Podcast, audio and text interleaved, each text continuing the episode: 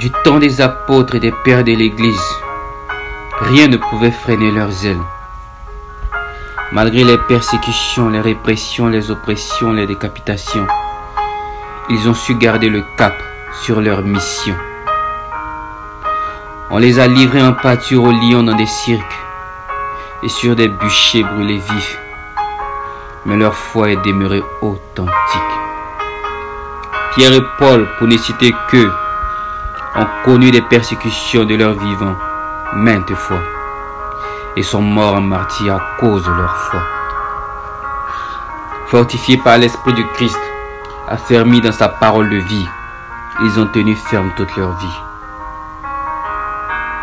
L'ennemi voulait freiner l'expansion de l'évangile, mais parce que le Seigneur était avec eux, rien ne pouvait les arrêter. Les témoignages de ces personnages dans la Bible nous semblent invraisemblables, car extraordinaires, non pas par eux, mais par l'Esprit de Dieu. Et toi, tu me diras, les temps ont changé. Les temps ont changé, bro. Les temps ont changé, tu dis? L'ennemi aussi a changé de style, mais son but reste le même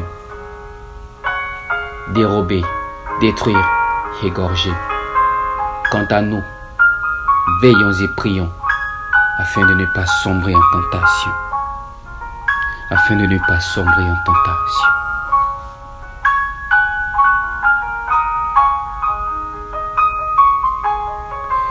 vient le temps des philosophes de la foi, guidés par leur raisonnement et non par l'esprit de vérité. L'ennemi est aussi risé que meurtrier. C'est lui qui a séduit Adam et Ève dans le jardin. C'est encore lui qui séduit les hommes en ces temps de la fin. Il a introduit des distractions dans l'Église, des débats théologiques vides de sens. Les hommes sont devenus de moins en moins spirituels et vertueux, et de plus en plus religieux et cruels. Les hommes ne cherchent plus la gloire du Seigneur Jésus, mais leur propre gloire. Les hommes sont devenus ni chauds, ni froids, mais tièdes dans leur foi. Et l'ennemi s'en réjouit, car il sait que de tels hommes seront vomis par le Seigneur. La foi des hommes a été ébranlée, car elle ne repose plus sur Christ qui est le rocher inébranlable. Les hommes sont sans force face au mal, car ils ne marchent plus par l'esprit, mais se laissent entraîner par les désirs de la chair. Quant à la tribulation, elle a pris une autre forme, mais elle est bien présente. Dans un monde sans frein ni loi, ceux qui pratiquent fidèlement la parole de Dieu sont traités comme des parias. La sanctification s'est démodée. La prière, c'est pour les désespérer. La parole de Dieu. Pas le temps pour ça, car je dois taffer pour gagner mon pain. Pourtant la parole nous dit que l'homme ne vivra pas seulement de pain, mais de toute parole qui sort de la bouche de Dieu. Vérité. Il se lève des raisonnements hautains, des moqueries, des railleries, quand on dit Jésus revient bientôt. Pourtant c'est la vérité. Entre suicide, folie, crise identitaire, les persécutions, les répressions sont plus psychologiques maintenant quoique dans certains pays, elle demeure encore physique. L'ennemi s'est déguisé en agneau et a rejoint la bergerie pour conduire les brebis qui ne reconnaissent pas la voix du maître dans un sentier de perdition. Car vois-tu, l'ennemi ne vient que pour dérober, détruire, égorger. Alors, ouvrons nos yeux. Sinon, c'est nous qui seront les prochains à tomber dans le gouffre de la perdition, sans espoir de retour en arrière. Sans espoir de retour en arrière. Et toi, tu me dis, les temps ont changé. Les temps ont changé, bro. Les temps ont changé, tu dis. L'ennemi aussi a changé de style. Mais son but reste le même. Détruire, dérober, égorger. Quant à nous, veillons et prions afin de ne pas sombrer en tentation. Afin de ne pas sombrer en tentation.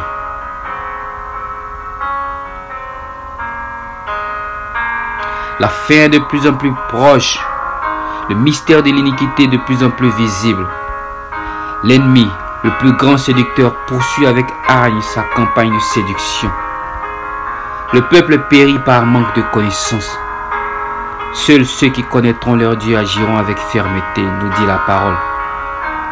Nous sommes de cette génération sur qui l'Éternel a prophétisé l'effusion du Saint-Esprit. Nous vivons ce que les patriarches et les prophètes ont rêvé de voir avant leur mort. Mais eux avaient ce qui nous fait défaut à présent. La foi. La ferme assurance des choses que nous espérons. Une démonstration de celles qu'on ne voit pas. Revenons aux fondamentaux de la foi. La foi vient de ce qu'on entend. Et ce qu'on entend vient de la parole de Christ. C'est pourquoi méditons-la jour et nuit, afin d'agir fidèlement selon ce qui est écrit.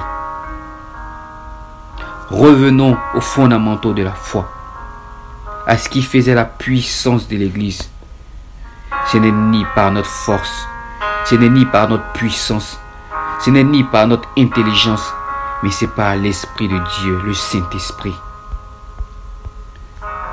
Que nos cœurs se consument de l'amour de Dieu répandu par le Saint-Esprit qui nous a été donné.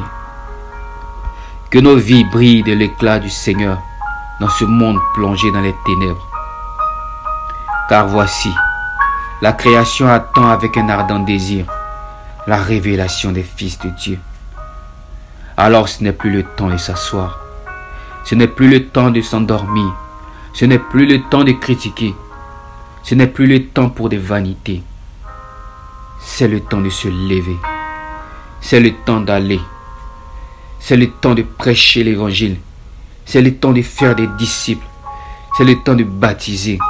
C'est le temps d'être à notre poste. C'est le temps de nous préparer. Car le jour de notre Seigneur approche. Il approche à grands pas. L'ennemi rôde comme un lion, cherchant qui dévorer. Mais le lion de la tribu de Judas vient pour établir son règne qui dure éternellement. Oui, le Seigneur vient. Il vient chercher ceux qui auront persévéré dans la foi en son nom et qui auront gardé sa parole jusqu'à la fin. Comme dirait l'Ecclésiaste, la fin d'une chose vaut mieux que son commencement. Et toi, tu me dis, les temps ont changé. Les temps ont changé, bro. Les temps ont changé, tu dis? L'ennemi aussi a changé de style. Mais son but reste le même. Dérober, détruire, égorger. Quant à nous, veillons et prions afin de ne pas sombrer en tentation afin de ne pas sombrer en tentation. Afin de ne pas sombrer en tentation. Amen.